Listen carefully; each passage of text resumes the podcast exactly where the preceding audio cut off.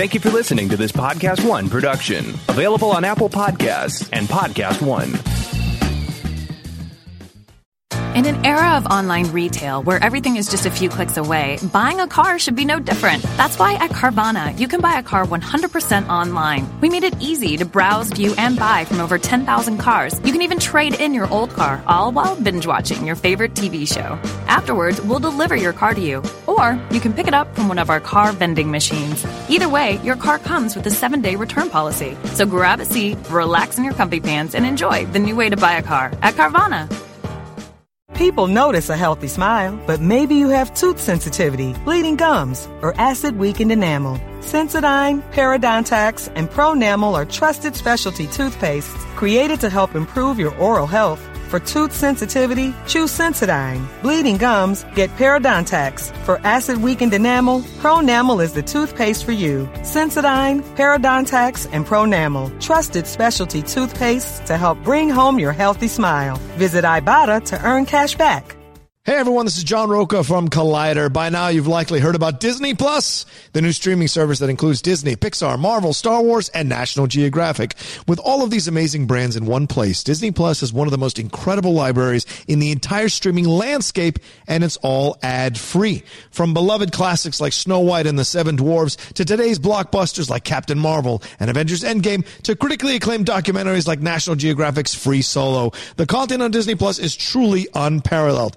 Disney Plus also offers some of the most beloved TV shows of all time, including 30 seasons of the Emmy Award winning animated series The Simpsons. And if that weren't enough, Disney Plus has also rolled out a host of originals like The Mandalorian, the first ever Star Wars live action series, and High School Musical, The Musical, The Series, a very meta take on the beloved film franchise.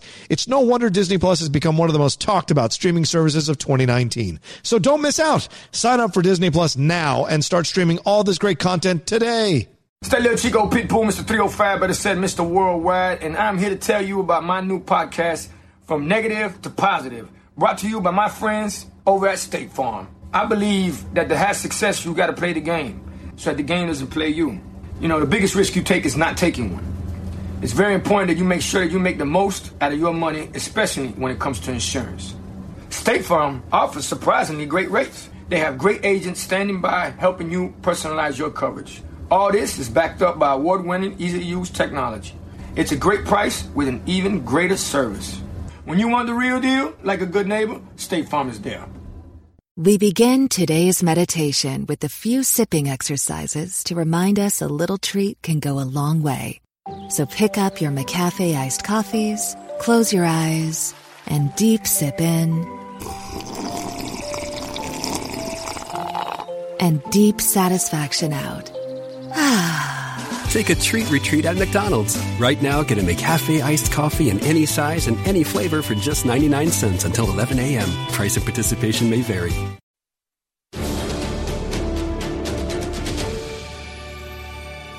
on this live episode of Collider Movie Talk. Well, well, well, it's the first Black Widow teaser. Let's get excited. We got an Olivia Wilde defense of Richard Jewell, and M. Night is going a bit dark. No shock. We're talking about all that on this live episode of Collider Movie Talk. Look at that logo. yeah, I love that logo. Boom! How's it going, everyone? I'm John Rocha, sitting in for Perri and Nemiroff, who is off doing some fun stuff in New York. Uh, but uh, we got a lot to talk about today, and we can't talk about it all without two special people joining me on the panel today. I'm super excited to welcome them. I have not worked with them on Movie Talk as this trio, so I'm even more excited. Let's meet them now. Rachel Cushing, how are you? I'm very good. Thanks for having me back. You're recovering from Thanksgiving. Everything cool? Yes. Um, I was telling Rocha earlier, I'm a chicken fan, not a turkey fan. So my boyfriend cooked chicken dinner, but it was just as good. We relaxed. It was wonderful. There you go. I don't know. Do you use oversized chicken or is it a? a it was a whole chicken, a roast whole chicken. chicken. Oh yeah four fried chickens and a Coke over there. Matt Atchity, how are you, brother? I'm good. I only had dry white toast. that's a Blues Brothers reference. That, that's right. I love it. I love it. Um, well, well, let's get into the first topic here, and that's this Black Widow teaser trailer. And remember what, what I'm saying there teaser trailer. Those are the operative two words here. I saw some people complaining on social media already. I don't know what this is about. I don't know what's going on, blah, blah, blah. The point is to get you excited for this movie. I think it certainly did that. It's set in the two year gap between Captain America Civil War and Avengers Infinity War War. There's part of the new poster that they dropped as well. Scarlett Johansson comes back to play Natasha Romanoff. We get her facing off against her sister, Yelena Belova, who's being played by the wonderful and awesome and only 24 years old Florence Pugh. Uh, we also get David Harbour. He's uh, uh, playing Red Guardian. We also get Melina Vostokoff, and that's being played by Rachel, the lovely Rachel Weisz. Uh, so they all come together as this kind of family. There's some action. There's some fighting. Uh, we get Black Widow in a white suit. All kinds of stuff going on here. So let's get your first reactions to this teaser trailer. Who wants to go?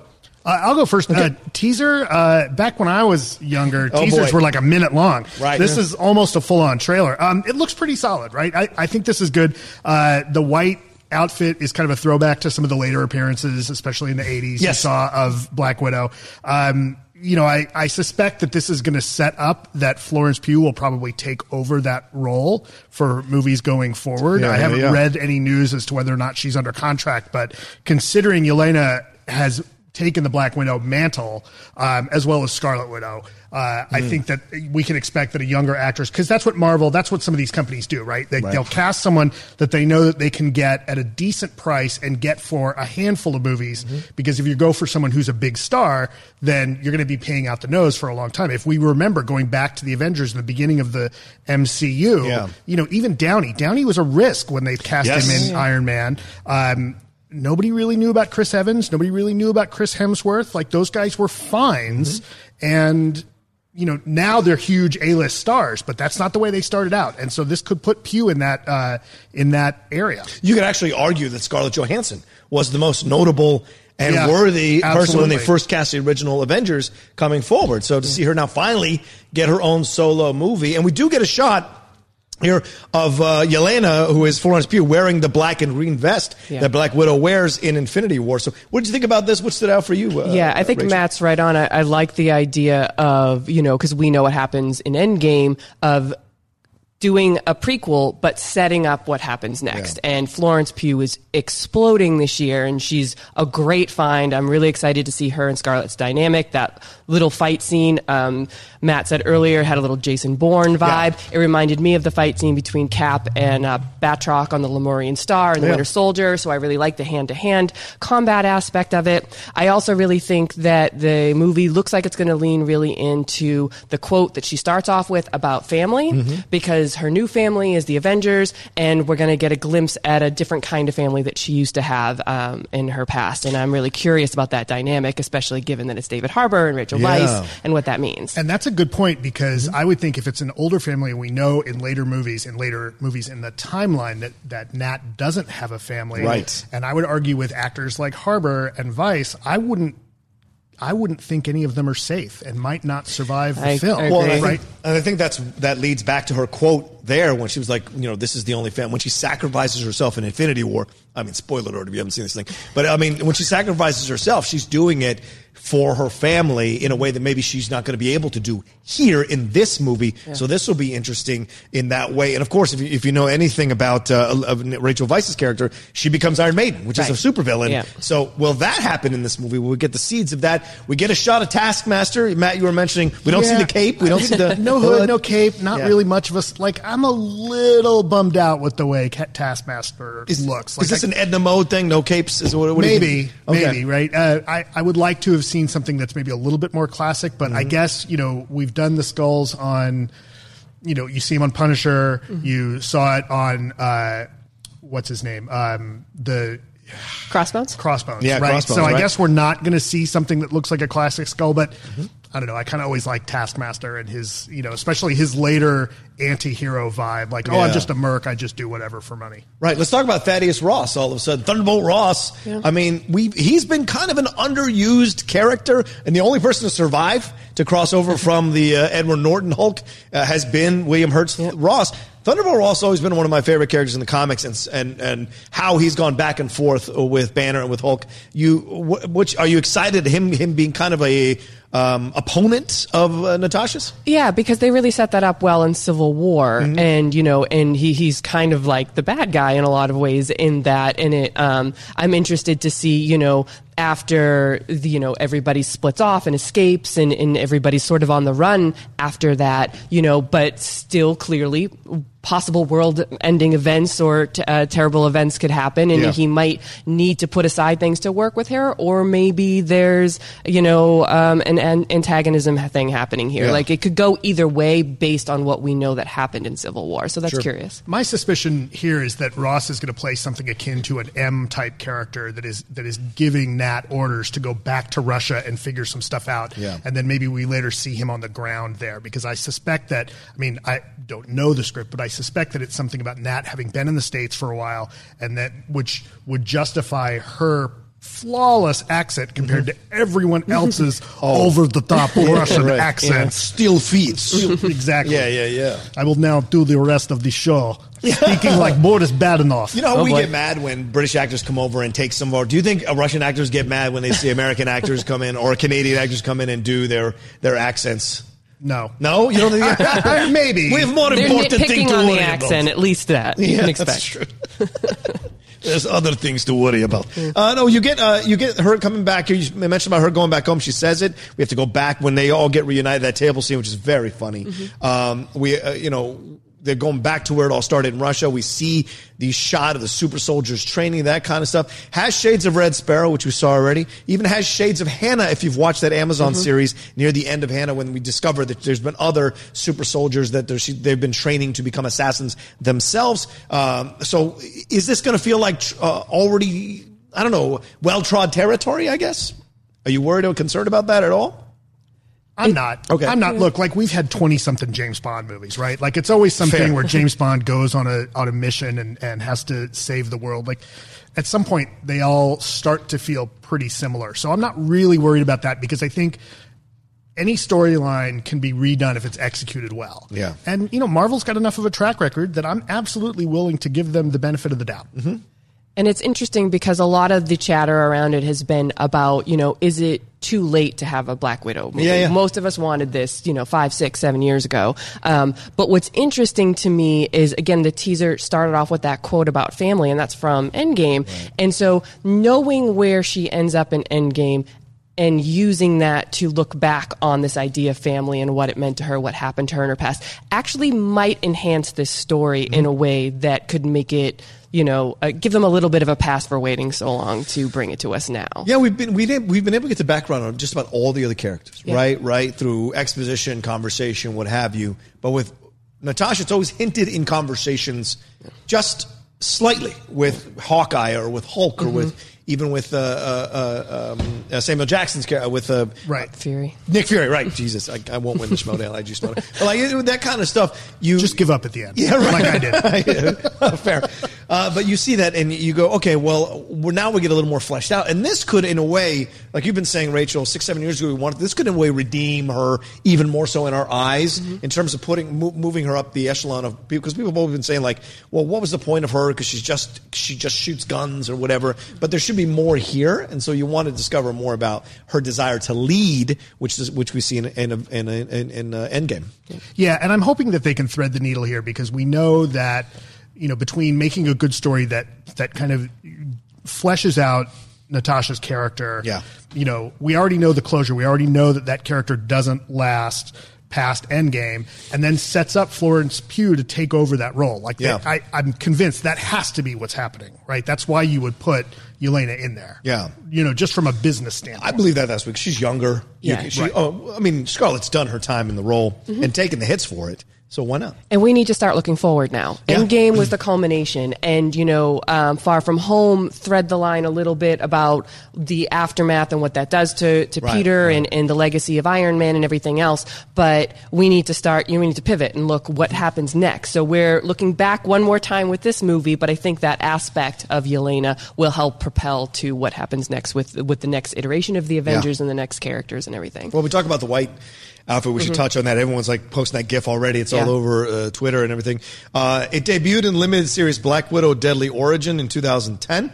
Uh, and uh, we saw all of that happening because she was using it to blend in. She was going back to Russia to blend in, that kind of stuff. Uh, but in Deadly Origin, she also deals with um, uh, Sebastian Stan's character with the Winter Soldier. So could we have? Because I mean, she has appeared in Captain America movies. Could we have the reverse here, where Sebastian Stan as the Winter Soldier appears in here? Are they hiding that from us in this movie? Would you want to see that?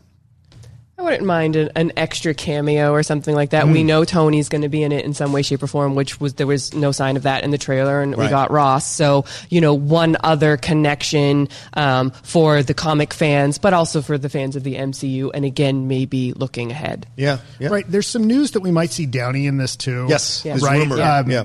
I, you know, it, part of the problem. I mean, this is where you get to. It's hard to keep secrets, right? Because there's such a cottage industry in in reporting on development news Yeah. and production news that it would be hard to really keep under wraps that Sebastian Stan is shooting for this. Now, that's Okay. not to say it can't be done, right? If they're really, really sharp, they would use a couple of days that they're shooting on Falcon and Winter Soldier to shoot scenes, Yeah. right? Yeah. That's the way you get around it. Certainly possible. Um, so if it's going to be a secret, they could do that, Mm-hmm. but I think that that would be tough to pull off. Okay. Now, what about this connection between Ross and the Hulk, and the Hulk and Black Widow? Is and is that going to be? Is that just a forgotten storyline that we don't touch on? It seemed like there was that really, really tiny nod to it, Infinity War, and Yeah. then everybody just moved right past it. I so. mean, you know, although maybe you know, there's a chance that, and you know, pie in the sky. If this movie does spectacularly well, which Yeah. it probably will, you could actually maybe get two different directions for Black Widow sequels. You could get one where it's Florence Pugh taking on the mantle Yep. and you know appearing in f- more Avengers movies. But I would pay good money to watch the Black Widow Hulk rom com. Yeah, you like right? that? Huh? Like absolutely. Well, I mean, if it's happening after Civil War, their relationship is still somewhat alive. So uh, that could be something to play with as well. Uh, the other thing that occurred to me is I was, as I was, it could be that that's the reason why she sacrificed herself at Endgame because she knows that Yelena has taken over as Black Widow, so that will uh, Black Widow will still be around to do the things Right. that needs to get done. So it helped her make the sacrifice even more so. not to belabor the point of my joke, but I'm keep thinking about how we saw that primarily Natasha had that post hypnotic suggestion she could do to Yeah, the yeah. Hulk, right? And you know she's got secrets. Sure. So what other suggestions does he, she have for Bruce Banner? Right, right. Like, all right, it's getting dark. You need to go to the store. Like, what other kind of stuff could she pull on Banner? Right? Like that could be hilarious. She's like Ray, and then Poe Dameron's like, "Wait, did she do that to us? What's Yeah, happening?" um, one last thing I want to talk about, and, and that is the deleted scene that occurred that it was dropped about a couple of days ago from Infinity War, where Doctor Strange was using the astral plane to communicate with Spider-Man and Mantis, and Mantis brought back the Guardians of Galaxy to life after they had uh, uh, died almost at the hands of uh, Thanos. And so she brought back, uh, uh, uh, uh, oh geez, she brought back uh, Star Lord. She brought back uh, Drax. Drax, and she brought back uh, um, uh, uh, Nebula. So, so you get this idea, and if Mantis is tied to the Soul Stone, then do we start to? Is this released right before Black Widow? Is this to give us the idea that possibly in the future she will go retrieve the original Black Widow from the Soul Stone from that area, and then from Vormir, and then like now we've got two Black Widows and some kind of reunion down the road for a sequel. wow. I'm just throwing it out there. I mean, Tinfoil look, hat. Yeah, well, you know, right. you know, I mean, it's what you know, nerds do best. And the thing is, it's it's you know, we all know like nobody ever stays dead in the comics, Right. right? There's three people that stay dead, right?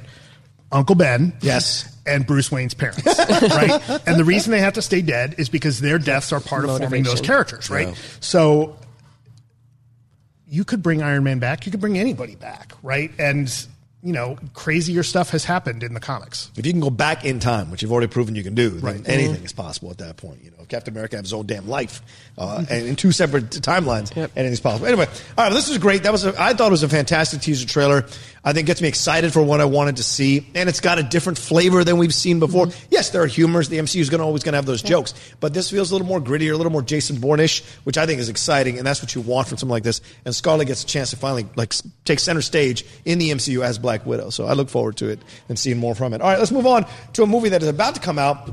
That is Richard Jewell. It's directed by Clint Eastwood. In the film, Olivia Wilde plays real life journalist Kathy Scruggs, and there's been a lot of um, contentious comments about her portrayal of the journalist in the movie because uh, it's it's shown that she or implies that she trades uh, sexual favors for some information about who the FBI is pursuing. And so a lot of people pushing back, saying that's unfair to this journalist because she passed away at a young age. She she's not here to defend herself. But Olivia Wilde had some comments uh, when she talked about this and heard about the backlash on her portrayal of the character. She said, I think people have a hard time accepting sexuality in female characters without al- allowing it to entirely define that character. Let's take a look at that quote. We don't do that to men. We don't do that to James Bond. We don't say James Bond isn't a real spy because he gets his information sometimes by sleeping with women as sources. This is very specific to female characters. We've seen it over and over again. And I think that Kathy Scruggs is an incredibly dynamic, nuanced, dogged, intrepid reporter by no means was I intending to suggest that as a female reporter,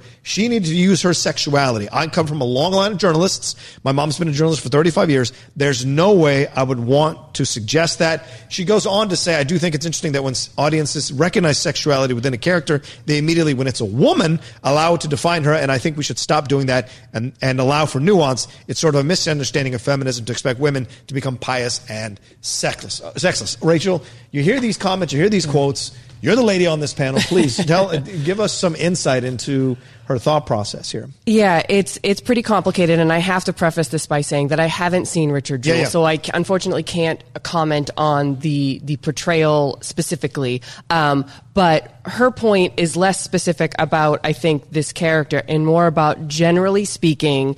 We have so many male characters, and it's not even just about James Bond or journalists or reporters, but the anti-hero, the, the flawed character, the characters that are not defined by just doing one specific thing. Yeah. And it's incredibly unfortunate that, that the double standard exists, that when a, a woman uses sex for something, everybody focuses in on that, ignoring everything else. And I think that's Wilde's point. Mm-hmm. This woman was a three-dimensional woman. She was a real person. Whether this happened in real life or not, this is a fictionalized version.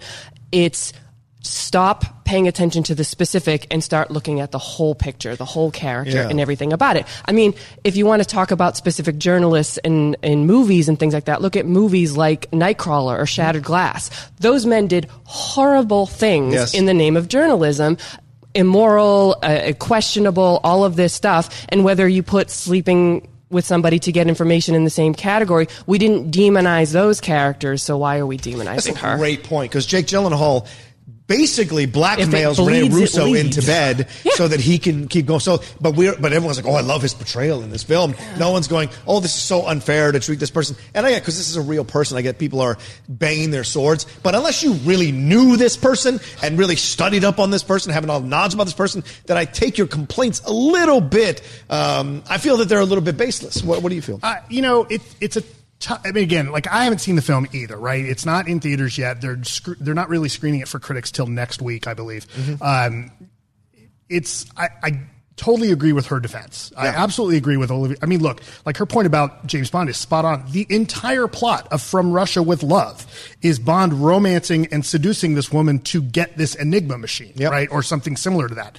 Um, and if you were even today, if you were to do that with a female spy character, people Right. would lose their minds, right?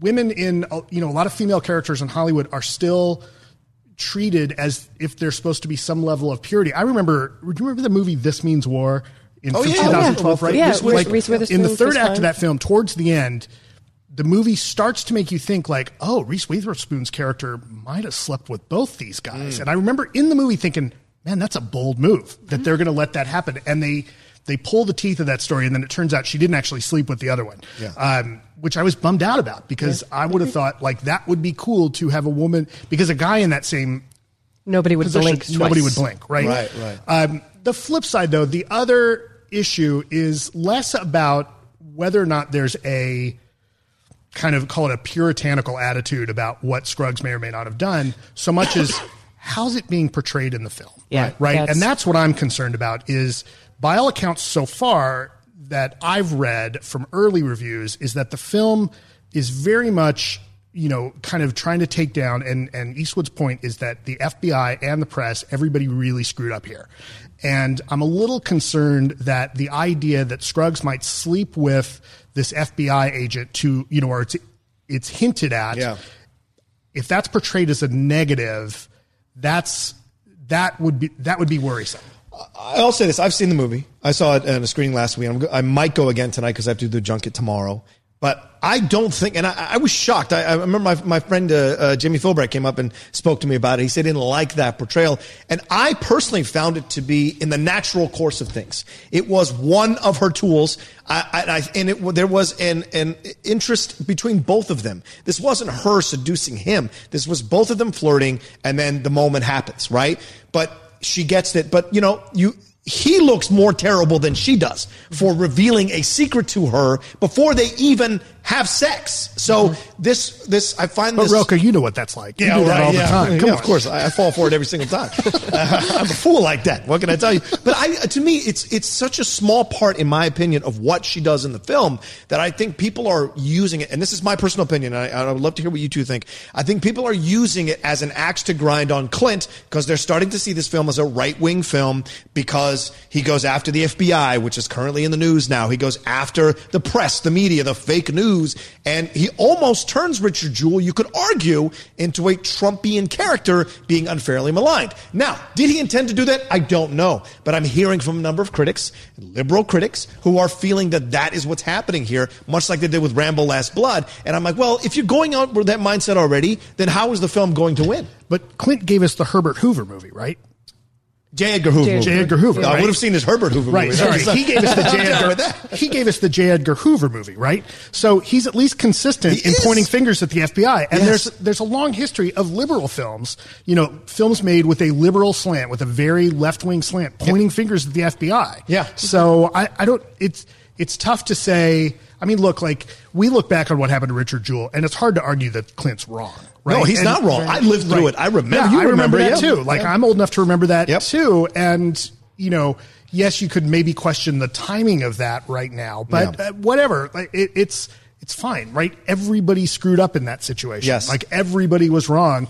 And if if you're trying to cast stones that the timing of this might affect an upcoming election Oh well, yeah. like, I, and that's what I worry about is if, if certain films are being unfairly maligned. I don't know what you think about this, Rachel, um, because they have a certain political bent to them, or people are instilling what they think the creator, because the creator might be an outspoken conservative or right wing person, is pushing uh, through their movie. Yeah, I mean, it, it's always an issue when you have a, a filmmaker like an Eastwood who has been pinpointed in the past as yep. doing that in his films and not being particularly great to his female characters in his films and all of these things are inevitably in your mind when you walk into a movie. But it's our job to take that away and mm. take in the movie as it is and you know you can bring your your experiences to the table as well, but like don't go searching for things yeah. to to fit this story you've told yourself before you even see the movie. Yeah. And you know, to bring it back to Wilde's point too, it's I'm I'm really glad to hear you say that because my fear is I am a little nervous about a Clint Eastwood movie taking on a a, fe- a female character role like this mm-hmm. and reducing it to that aspect of her. Yeah. If that's all she was doing, then some of this criticism is valid in the general sense of filmmakers and storytellers stop, you know, pigeonholing women in these specific ways. Exactly. But if it's not, if and, and, and I trust your opinion, like the, and and what she's saying is she's saying the same thing. This is a fully fleshed out character. Mm-hmm. There, she's got many attributes that have to do with her being a journalism and her being a woman and her being a human being, yeah. and they're all wrapped up into this. So stop fixating on this one thing. There's so much more to her because she does not play by the rules, and yeah. you see it in the movie. Some of the other women in the press uh, don't like her because of how uh, uh, flamboyant she is, but that happens with men and women. So it's like this idea of, of, of, vilifying one because it's so she's so open with her sexuality or her flirtation or her her presence or her strength or her energy as a woman. I find that to be to be upset about it. I find that to be reverse uh, sexism uh, as opposed to overt, in my opinion. Yeah, uh, you know the other thing I think about with a film like this is you know the the current editor in chief of the Atlanta Journal Constitution, right. yeah. where Scruggs worked, has says that there's no evidence that anything like that yeah, happens. Kevin Riley, right? yep. Mm-hmm. Okay, but you know, a little bit of me is, is, thinking, look, if you go into any movie that's not a documentary, and even a documentary, thinking you're going to get truth, God help you, right? I mean, you're going to get broad strokes and and the theme and an idea, right? Yeah. But at some point, creative license happened. I mean, I loved Ford versus Ferrari as much as anybody, yeah. and the things that happen in that movie that are not factual are crazy making if you're really into that history. Yeah. Over and above things like just how the cars are driven. Um, but it gets this, it gets the emotion of it, right? And that's what Clint is doing Yeah. as a filmmaker with every film that he does. And, you know, I, I will say that not having seen this movie, but just knowing him as a director, he's going f- for emotional storytelling. Yes. And so if that means that some things get, you know, if creative license has t- been taken, that's fine. Yeah. And again, you know, back to Olivia Wilde's point, like, okay, if they make the decision that Scruggs, you know, may or may not have been flirting, you know, or, or sleeping with a guy to get information, you know what? The filmmaker gets to do that. Right. Right. And, and we can complain about it if it's valid and if it's not.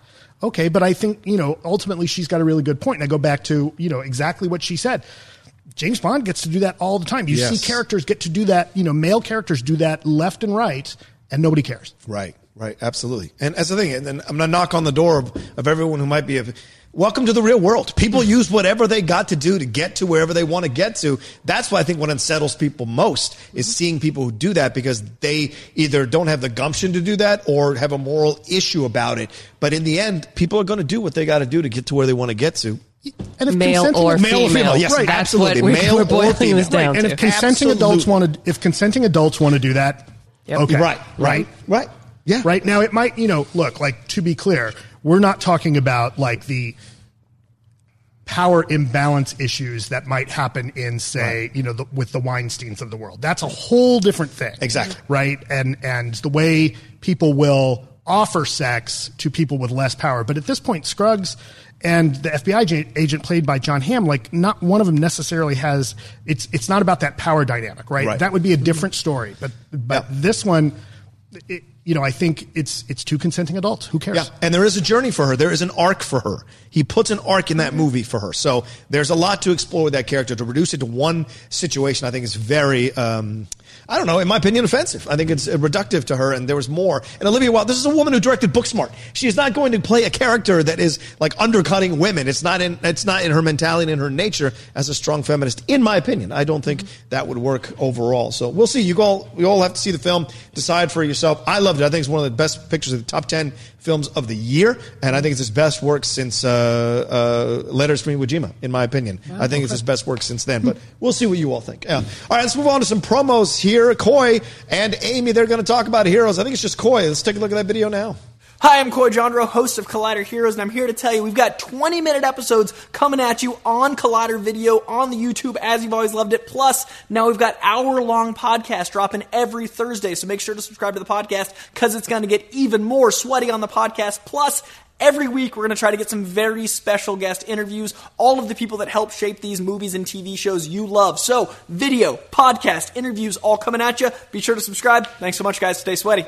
That's Heroes. It's coming up later on today. I'm very proud to produce that show with Amy and with Coy. They're great hosts. And Dorian Park stops by for this episode later on at 5 p.m. I pushed him onto the set. You know how Dorian is about being on camera. Uh, but let's move on also the FYC stuff. Let's let you know, last night we had a fantastic screening of Knives Out. We got another FYC screening tonight. That is of The Joker. That's right. Uh, it's 7.30 p.m. over there at the Arclight Cinemas. There are still tickets. You get a Q&A with the director of photography, Lawrence Sher. He's fantastic. This is a great movie. I loved it. Uh, why not go into a little Q&A to find out how he did all the cinematography for this film as well. And then we got another one coming up later on this week. That is Rocket Man, one of my favorite films of the year. That is Saturday, December 7th at 7 p.m. at the Arclight Cinemas. You get a Q&A with Taron Egerton, Jamie Bell, and Dexter Fletcher, the director of the film. If some of you may know him from uh, Lock, Stock, and Two Smoking Barrels. Yeah, he's the chef with all the knives. That's right. He's so good. The soup. Yeah, it's in the soup. I love that guy. Uh, all right, let's move on to our last uh, uh, uh, story, and that's from M. Night Shyamalan, our own Steve Weintraub. That's right, Frosty Weintraub. He interviewed Shyamalan about his latest project. That's Apple TV's new series, Servant. I hope you've seen the trailer. Little creepy baby up in this trailer. Uh, but he asked about uh, Shyamalan's upcoming projects, and this is what he had to say. I have all these ideas and they're in journals sometimes and they're they don't quite have the meat yet to, so they haven't whatever that thing is that ineffable thing that makes it I'm ready to commit 2 years of my life to making this writing and directing this and then promoting it it, some of those ideas don't have those yet. They just have to gestate a little bit. But there were two that I that, that I've been thinking about that I was right away. These are these two I'm going to make. And interestingly enough, there might be a third a third thing that came to me that might end up going in between these two. So wait, what? So there might be th- there might be three. I'm loving this approach uh, from the visit on, which is minimal, contained, Um, I own them. We take big risks, uh, tonal risks, and we we go, try to hit that note of absurd but grounded, that that that that dark humor uh, moment, and deal with some complicated things, and not necessarily take the audience where they're comfortable. When I think about these three films that I'm thinking about, they're all weird and dark, and and I think that they all speak to each other a little bit. So hopefully, Servant will make you go, oh wow, I yeah right. There was a formalism to uh, Betty Buckley's character in where she worked in Split. Oh wow, I see all these common threads that are coming in underneath the piece. So hopefully they they they're good to each other, brothers and sisters. That is a lot to digest. The man is very wordy, obviously incredibly intelligent, lays it all out for you. But what the gist of this thing is, is the next few films are going to be weird and dark. He almost sounds, dare I say it, Matt Atchity, like a veteran of the business, an old sage now all of a sudden. When has Shyamalan not made movies that were weird and dark? That's a I fair mean, point. That's come on, that shouldn't be a surprise. You know, I like that he's kind of going back to basics, right? His first couple of films are amazing, Yes. right? He's got some great films early on in his career. Uh, I love The Sixth Sense, love Unbreakable, but you know, it things start to get like you start to see the seams fall apart, like, things fall apart in Signs. S- You know, Signs is one In of The Village. in the oh, the Village, don't Yeah. you? right? But signs you start thinking. The more you start thinking about it, the more you're like, wait a minute. Not the, why would they? They knew the whole planet was covered with water. Come on. Uh, but then you know he kind of redeems himself with the visit, and and you know Shyamalan's one of those people that you know you can look at almost like an object lesson uh, uh, in that their best work is when they're hungry. Right, they're, uh, when they're when they're hungry and working hard Yeah. and really trying to prove themselves, they're going to do great work. And my concern with him is the minute, and we saw this previously, like the minute he gets on top, you know, you Yeah. get stuff like Lady in the Water, which is shocking in what it says about him as as a writer and how he sees himself. Like he casts himself as the writer Yeah. who's misunderstood in his own time, but after he passes on is going to have world changing effects, right? And and totally kind of, I mean, that's bonkers, Yeah. right? Like we can all agree that that's kind of insane. And I'm shocked that no one said to him, like, dude. What are you doing? Oh, I'm Right? sure Like- that someone, I'm sure most of them thought Right. about saying it, but they're like, they want to keep their job. on the top of the but world then you that get these, point. you know, Yeah. you get you get you know, or what's the one about the elevator that he produced? Yeah, Um, Devil? Devil, Yeah, right? yeah, Like that's that's a crazy idea, but he makes it work. And I think when he's got these smaller ideas Yeah. and and smaller time periods, and yes, we can talk about his current TV show having a lot more time, but he's still required to sit into a format Yeah. of a television show. And so I think that if he's doing these movies that are smaller and he can keep them, you know, close to like, you know, say 100 minutes, right? And keep them short. Yeah. I think that that's to, I think that's his sweet spot. I think he can do some really interesting stuff. But if he gets bombastic again, he's to lose everybody again. I, li- I like it to uh, I liken it to Ben Hur. Ben Hur when he's seeing the chariots and the horses and they're kind of all over the place. He goes, no, no, you got to move that wild one out into the middle because then it'll contain itself, but it'll drive everyone else. Sometimes you have to be in a little bit more of a of a box to do your best work. And maybe Shyamalan, as you said, was feeling himself way out here in Lady in the Water and all this kind of stuff. People weren't coming to his movies anymore. That last Bender really crashed, and then to the point when they released Devil, they didn't put his name on it at all because they wanted people to to go to the theater and not avoid it. So maybe now he understands with Glass, uh, with Split, this is where he belongs. The Visit, the smaller box. Are you do you think that's a good thing for him? Yeah, it's it's the classic reality check. Yeah. You know, Eh, we all need them sometimes. Um, and the thing with Shyamalan is he's an artist. He's a passionate, artistic, expressive person, and I love the stuff that he's talking about. Like he's always got these ideas gestating, and he's writing them in a journal. And how far are they along? And I would say that at the core of every movie he's done is a great idea or Yeah. ideas. It's just execution and and the bombastic nature of how they got and they just got too big and too unwieldy and you know it, it got him to a point where everybody had to say stop Yeah. back up and eventually that's where we got the visit. And everybody went see that like the talent was never not there. Yeah. it's just like you said the box and the situation. And i like that he's it feels like he he's recognized mm-hmm. that. And now he's keeping the ideas coming and he's and he's thinking about them and letting them gestate and trying to figure out you know the best kind of box to make them within. Um, and the I think the awareness of that is key for him right now. I think all of us as self-aware people understand. Like when you're younger, you can feel yourself really powerfully, and then you get to that point, things start to get taken away from you, or you fail a couple of times. Then you have to do some self-analysis if you want to survive. And once you do that self-analysis, so you stop repeating the same patterns, then you all of a sudden become wise. And so it seems to me that he understands where he works his best, where he does his best work, especially speak. Doesn't mean that occasionally he can't flare up and do a little higher budget thing, but then come right back down to where he he is comfortable, and he understands that about himself. The ego is what got him there. It's the intelligence and the self awareness that will keep someone there. Because once you win our hearts as a film going public, I feel like we always reserve the possibility of you coming back. We As love long- a comeback story. Right, we love a comeback story. As long as you haven't done anything too egregious, I think we always reserve a spot. I mean, look at Gibson, even more egregious, Mm-hmm. but we always find a way overall to welcome people back in. Yeah, you know, I, I always think about eh, look like he's gonna make two more movies. I hope they're good. Yeah, right. And I don't too. mean that. I don't mean that to be glib. Like a, as somebody who who has the luxury of watching movies for a living, I want every movie to be good. Yeah. I absolutely do. I don't. I don't carry a chip on my shoulder about any. I mean, look, there may be people that I don't particularly care for, and some movies I might not see anymore. Uh, but for the most part, you know, somebody like Shyamalan, like, okay, he did a couple of dogs, and his and his ego clearly got the best of him, but he's shown that he is still capable of good work. Yes. Right. And so I'll, you know, I'll give him another shot. Absolutely. Like I didn't think Glass was terrific. Right. But Split was awesome. Yeah. Right. Came out of nowhere. That was a great movie. Uh, and so he still got it in him, and I want to see that. Right. Some Mm-hmm. some filmmakers can go a long time without having that kind of mess in, you know, can just keep going up. But everybody's, you know, almost. Almost, I mean, Spielberg. Spielberg's Yeah. got some messy movies. Sure. Mhm. his So does past, Eastwood, who we right? just So does. Eastwood, Yeah. right? A bunch of iconic filmmakers have had dogs of Yeah. films, right? But you know, can he come back? I mean, look, part. Uh, you know, we we're talking about what the press does to Richard Jewell. I mean, Shyamalan was on the cover of Time with the headline asking if he was going to be the next Spielberg. Yeah. right. Like, Talk about prematurely yeah, talk about people. premature, right? And and you know, maybe the press is somewhat, you know, or at least Time Magazine was somewhat complicit Yeah. in giving him that inflated ego that made him go off the rails. Yeah. But you know, we live in a different era now, and like you said, the the business taught him otherwise. People stopped going to see his movies, and so he had to pivot and start doing stuff that people wanted to see again. Yeah. And it's worked so far. I also think he's lucky too because we've kind of moved away from the superstar cinema and now we're into the director cinema nowadays. Kind of back to the seventies. If a Yeah. if a person directs it, I'm going to go see it. Right, Tarantino. Anything he directs, people go see. Scorsese, go see.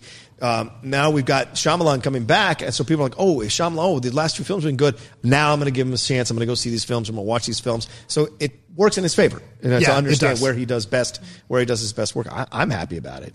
And I also feel like there's a resurgence in horror film in general Absolutely. going on right now. And he, I think, Split played into that definitely. And then you have the Get Outs and, and everything that Ari Aster is doing and, and everything. So, like, if he's recognized the playing field as well, and he's talking about, you know, all weird and dark and, and tricking himself into doing something dangerous and giving the audience what they want, but then twisting it and all sorts, like, these are what these movies are doing right now. Yeah.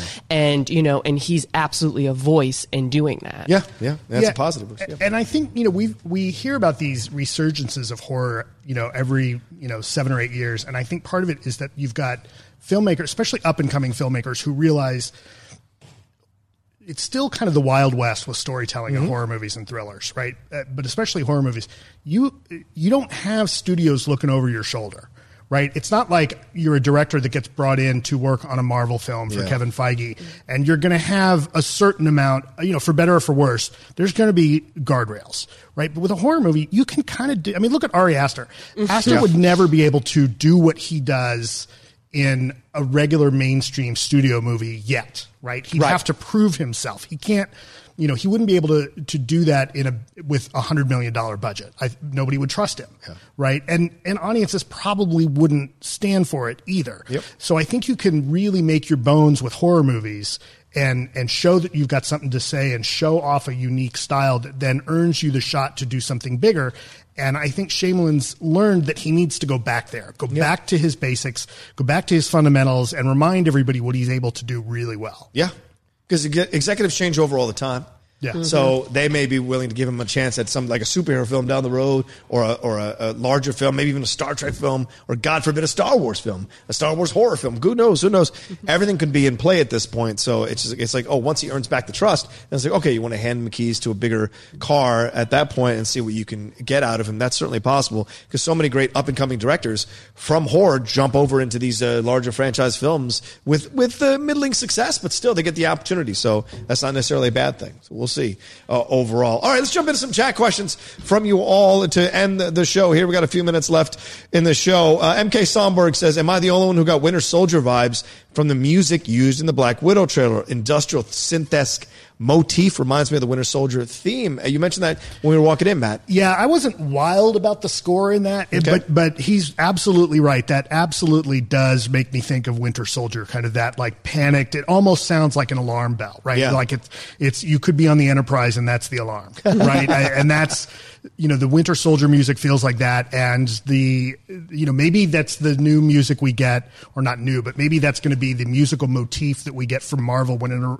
whenever someone Russian and dangerous comes along. Yeah. I was going to say it did get like it's not exact, but it, it did make me feel like this is a little more international. Like that's what it Mm. made me feel, and I know that also was the look of it and the fact that we have the accents and everything else. But the Winter Soldier always had an international feel to it, and again, bringing it back to Civil War, the way that that movie traveled around Europe and Russia, and I think this one looks like it might do the same thing. So just having that kind of feel to it and that sort of action packed spy alarming kind of music just uh, it all sort of worked together for me in that way They, they love the Bwongs ever since Inception, right? Yep. Uh, uh, uh, Thank you, Anni- Hans Zimmer. Yeah, yeah. Annihilation did that too with the shimmer. Mm-hmm. I love Look at Hans Zimmer. He's like, I'm going to just do one note. yeah. Right? You got mad at me for two mo- two notes for Batman? Yeah. Watch this.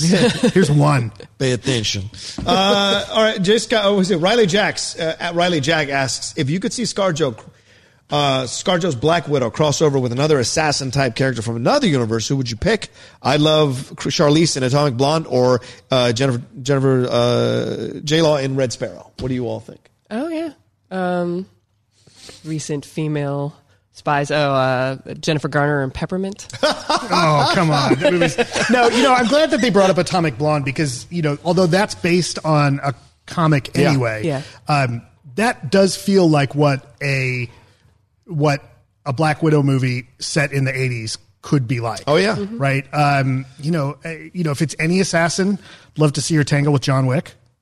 That would be a throwdown. Yeah. Right. That would, ab- especially with his Russian connections. Right, right, right. There's a world in which the Baba Yaga knows Black Widow. Of course, right?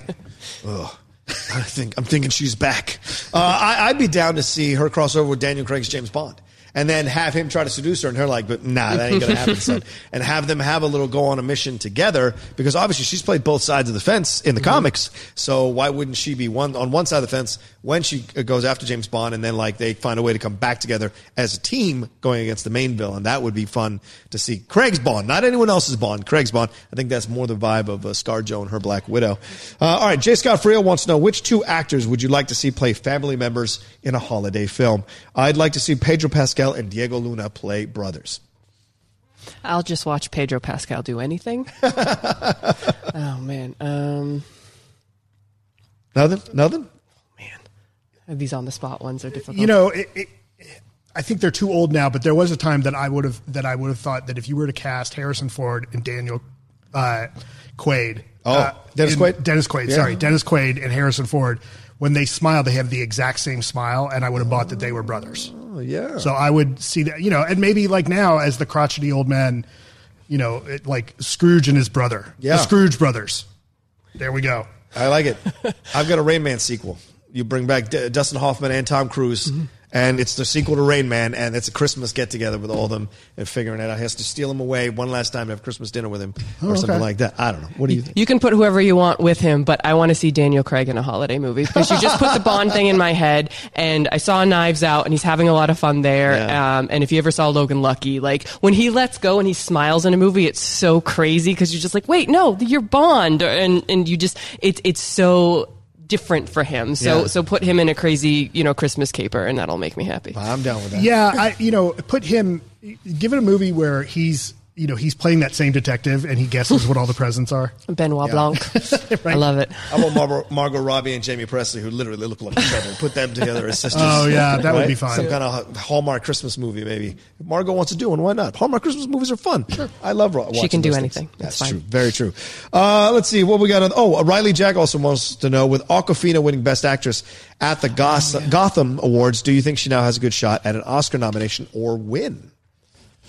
I think a win would be tough, but this what the Gotham Awards does is being first out of the gate is, Yeah. is helps put people on the map and who the critics are talking about and who the, the voters are talking about and whatnot. And the farewell came out a while ago, but I mean, I don't know a single person that saw it and didn't absolutely love it, Yeah. myself included. I, I mean, it's and it's so unexpected for her, and I feel like this year has a, a pretty decent international vibe with a lot of the top contenders between Parasite and The Farewell, Pain and Glory.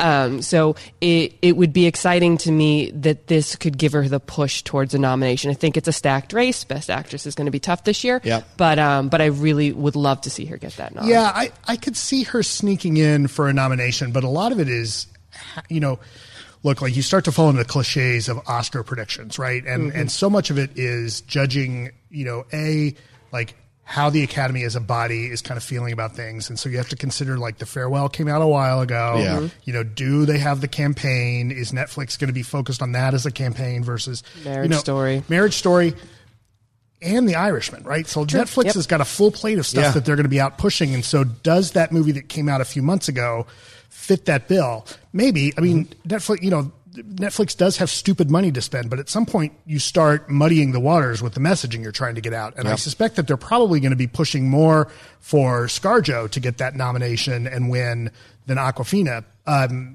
which is unfortunate because I think Awkwafina is terrific, Yeah. and you know it, it- that would be great to see. But you know, like you said, it's going to be a really crowded field this year. I think I think it seems like Renee Zellweger is the odds-on favorite, but we haven't heard we haven't heard much. There hasn't been much buzz. She hasn't done a lot of interviews about it. Blah blah blah. It's another one that also came out two months ago. yeah, Yeah, yeah. So you wonder, but like you never know. You never know with the Oscars. It's always crazy. It's always interesting how uh, the choice comes around. It seems like a foregone conclusion for Judy, but.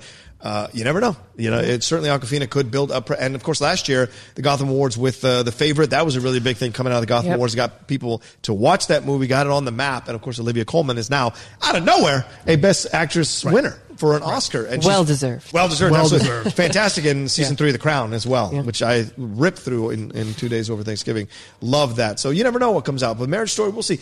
I liked Marriage Story. I, I'm still in the 1917 camp, but we'll see how it all goes down. I just think it, ex- it's exciting, if nothing else. I love the Best Picture look this year Mm-hmm. because they are very different movies. Again, there's the, the international, there's the small, there's the big. Yeah. But even, I mean, 1917 is one of my favorites of the year too, be- because as big and incredible a feat it is, it's actually a very emotional and small story, small which story, is yeah. great. Which is, you know, that's that's that's the the the perfect balance. That's what you want. Um, but because of that, I feel like we almost have like it's not Avatar Hurt Locker, but you do have you have the big guy and you've got the little guys, and then you've got the the dark horses and everything. And I don't think there's a clear frontrunner for Best Picture right now. yeah, not yet. I think you know we'll know going into it because a lot of it's going to be who's out on the campaign, what's Yeah. that campaign like, what's the buzz like. Uh, but I don't think we're there yet. I liken it to a running back barely squeaking into the end zone with the ball crossing the goal line. It feels like whoever's going to win is going to win by attrition at the end, just by a nose. Yeah. Kind of like four versus Friday, just by a nose. Uh, all right, well, there you go. Thanks, everybody, for watching this live episode of Collider Movie Talk. Can't thank you enough for taking the time in your day to watch us or to listen to us on the podcast feed as well. I want to thank my two guests who were absolutely incredible and wonderful. That's Rachel Cushing right there. Where can they find you, Rachel? Everything you're doing? Uh, I'm on in social media and Instagram, Twitter, all that stuff. Uh, Rachel J. Cushing, come at me. There you go. Hey, come at her. That's right. There you go. and Matt, actually, what's going on in your world, my Uh, you can find me on social media, or at least on Twitter at Matchity. You can find uh, lots of pictures of my dog on Instagram at Matt Yay. Atchity. Uh, and you can see my work on Moviefone. Yeah, with the lovely Grae Drake. Yeah. Miss Moviefone. How fantastic is that? Uh, shout out to her. You can follow me at The Rocha Says on Twitter and on Instagram. Don't forget Collider Live coming up in 10 minutes.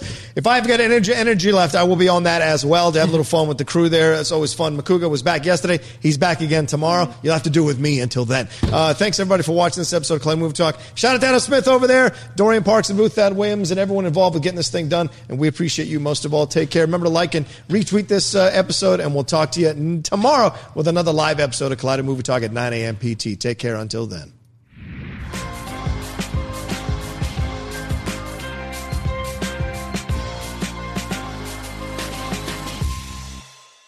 People notice a healthy smile, but maybe you have tooth sensitivity, bleeding gums, or acid weakened enamel. Sensodyne, Parodontax, and Pronamel are trusted specialty toothpastes created to help improve your oral health. For tooth sensitivity, choose Sensodyne. Bleeding gums, get Parodontax. For acid weakened enamel, Pronamel is the toothpaste for you. Sensodyne, Parodontax, and Pronamel. Trusted specialty toothpastes to help bring home your healthy smile. Visit Ibotta to earn cash back.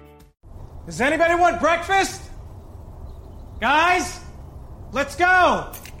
I'm leaving for McDonald's in five seconds. Why didn't you start with that? The Breakfast Stampede Meal. It's only at McDonald's, where there's a meal for every morning. And nothing says morning like a classic sausage McMuffin with egg. Right now, get this all-time favorite for just two bucks on the one, two, three dollar menu. Price and participation may vary. Cannot be combined with any other offer or combo meal. Ba da ba ba ba.